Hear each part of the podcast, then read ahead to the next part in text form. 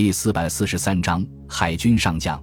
九月二十八日，孙百里乘坐专机前往台湾，准备以中国战区司令长官的身份会晤中太平洋战区司令兼太平洋舰队司令尼米兹上将，商讨进攻日本本土的作战计划，并确定战役的指挥权。上午十点整，孙百里在台北市内的省政府办公室内接见了刚刚从基隆港赶来的尼米兹。随即进行了一场卓有成效的会谈。尼米兹的年龄在五十岁上下，中等身材，身穿洁白的海军上将制服，宽阔的帽檐下露出浓密的白发，配上略微有些消瘦的脸型和深邃的蓝眼睛，看起来像一个在华尔街出没的银行家。寒暄之后，孙百里开门见山地说道：“尼米兹将军，我这次来台湾主要是为了两件事情。第一，制定进攻日本本土的战略原则。第二，确定战役的指挥权归属。你作为美国太平洋舰队的司令官，已经在夏威夷、澳洲、新几内亚等地和日本陆海军战斗了两年多的时间，对日军的虚实应该了如指掌。能否先谈谈自己的看法？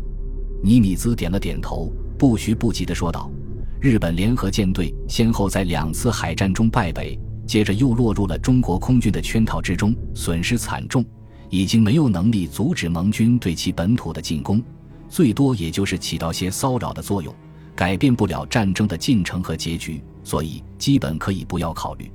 但是，根据盟军在南太平洋岛屿和澳洲大陆上与日本陆军的作战经验来看，其战斗力相当强，官兵全都悍不畏死。现在又是为了保卫自己的家园在战斗，肯定会更加疯狂，所以要重点考虑。说到这里，尼米兹看了看孙百里，笑着说道：“中国军队已经和日本陆军打了七年的仗，应该比我们更熟悉他们的情况吧？”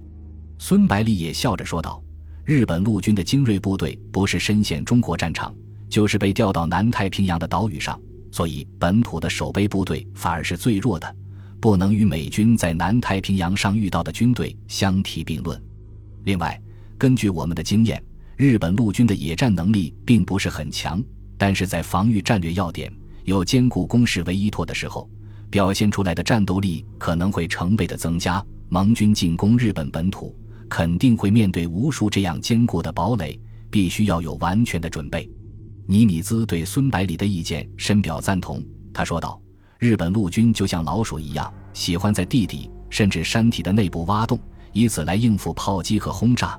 这些我们已经从太平洋战场上得到了清楚的认识。现在海军陆战队刚刚配备了喷火坦克，专门来对付日军的地堡和坑道。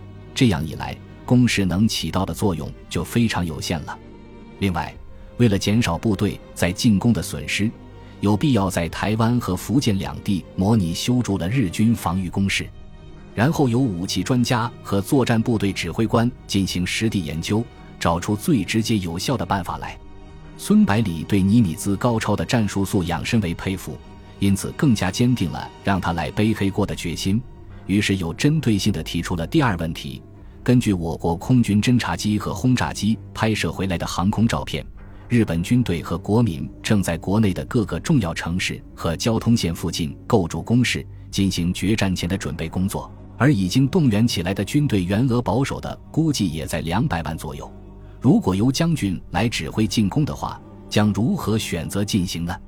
尼米兹不假思索地回答道：“我认为盟军应该采取步步为营的策略，向东京逼近。首先攻克冲绳岛，接着占领九州。”最后才是东京所在地的本州岛。孙百里故意问道：“为什么不在占领冲绳之后直接进攻东京呢？这里既是日本的首都，又是天皇皇宫的所在地。占领这里对日本军队和国民的心理将造成毁灭性的打击，从而缩短战争的进程。”尼米兹解释道：“越过九州岛直接攻击东京的话，舰队的将暴露在敌军岸基飞机的攻击范围内。”日本航空兵虽然损失惨重，但是如果采用自杀式攻击的话，还是会给舰队带来巨大的威胁的。另外，登陆部队的补给也很难维持。孙百里又问道：“那你认为什么时间开始最好？”尼米兹马上回答道：“等到中国军队收复了华东和徐州之后，就可以开始了。从中国沿海机场起飞的中型轰炸机也能攻击日本本土，整个黄海将处于空军的严密监视下，海上补给线的安全就有了保障。孙百里点了点头，问道：“整个战役需要出动多少地面部队？”尼米兹的表情变得严峻起来，沉声说道：“这就很难说了。”日本军队的顽强是有目共睹的，而日本政府和天皇又迷梦未醒，妄图坚持到欧洲战争结束，因此主动投降的可能性微乎其微。所以我估计，至少也要两百万以上的地面部队才能保证获得最终的胜利。孙百里冷笑着说道：“现在的俄罗斯草原已经是深秋时节，秋雨连绵，暴涨的河水和泥泞的道路使德军不得不放慢了前进的步伐。”而冬季马上又要来到，要想彻底解决苏军，肯定要等到来年夏天。可是日本人能坚持到那个时候吗？尼米兹笑了笑，说道：“还有一种情况必须要考虑，如果日本政府和天皇逃跑到中国东北继续顽抗，或者天皇不幸死在战火中的话，不但军队的投入会持续增加，战争的结束也会遥遥无期。”是啊，孙百里深有感触地说道。日本除了天皇这个精神领袖之外，没有一个政治家具有足够的威信来领导矛盾重重的海军部和陆军部。如果真的出现这种情况的话，只有将日本军队全部歼灭，才能结束战争。孙百里看尼米兹对整个战役的战略和战术都把握非常准确，终于放了心，直截了当地提出了指挥权的问题。他说道：“尼米兹将军，我想由你来指挥进攻日本的战役。”你看怎么样？尼米兹摇了摇头，说道：“离开美国之前，罗斯福总统亲自告诉我，要把整个舰队的陆战队的指挥权交给总统先生。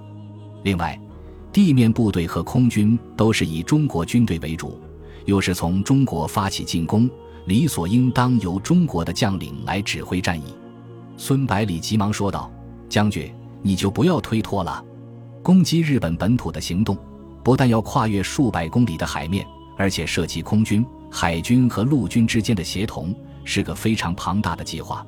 没有经验的话，是很难胜任的。你也知道，中国海军的实力本来就非常弱，又在对抗日本海军的战斗中全军覆没，所以我的将军当中没有一个人有两栖作战的经验，所以指挥官的位置非你莫属。说到这里。孙百里不由自主想起了在收复台湾战斗中牺牲的将士，沉声说道：“当初我军在占据了压倒性优势的情况下发起台湾战役，竟然还伤亡了好几万人。由此可见，没有经验是不行的。”尼米兹听了孙百里的这番话，也就不再推辞了。孙百里随即以中国战区司令长官的身份任命他为日本本土作战的总司令。这时候。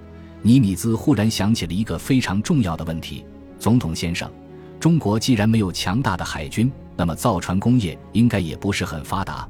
可是该如何对在战斗中受损的战舰进行维修呢？中国和美国之间不但隔着浩瀚的太平洋，而且沿途还有很多岛屿在日本的控制下，送回国维修是不可能的。孙百里眼睛一亮，心头也是一阵狂喜，急忙说道。福州造船厂曾经造过排水量在四千吨左右的战舰，具有一定的经验和设备。如果美国政府能够在近期提供些设备和技术人员的话，还是能进行简单的维修工作的。维修船只可以借机观察战舰的结构，从而提高自己的造船技术，绝对是一本万利的生意。说不定连航母的技术都能学到手。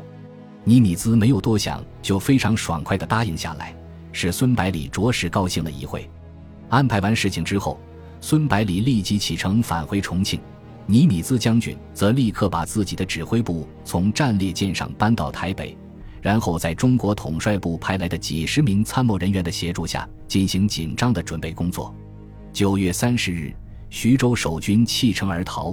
犹太军团在占领了整个市区之后，立即兵分两路，一路向东急进。将徐州至连云港之间的日军守备部队歼灭，以装甲部队为主力的南路军则沿着金浦路向南推进，把江淮之间的日军向长江下游赶去。此时的日军守备部队因为忙于撤退，基本上没有进行像样的抵抗，就放弃了阵地，使犹太军团一路高歌猛进，很快就推进到南京中山码头对面的浦口。至此，整个黄河与长江之间的广大地区全部光复。十月五日，国军突入上海市区，经过一天一夜的激烈战斗，将断后的一万五千名日军歼灭，收复了中国最大的城市。中国最富庶的地区也宣告光复。与此同时，中国空军出动了两百架轰炸机，把正在海面上航行的日本最后一批渔船悉数击沉。四千多名日军连同随身携带的武器弹药全部葬身大海。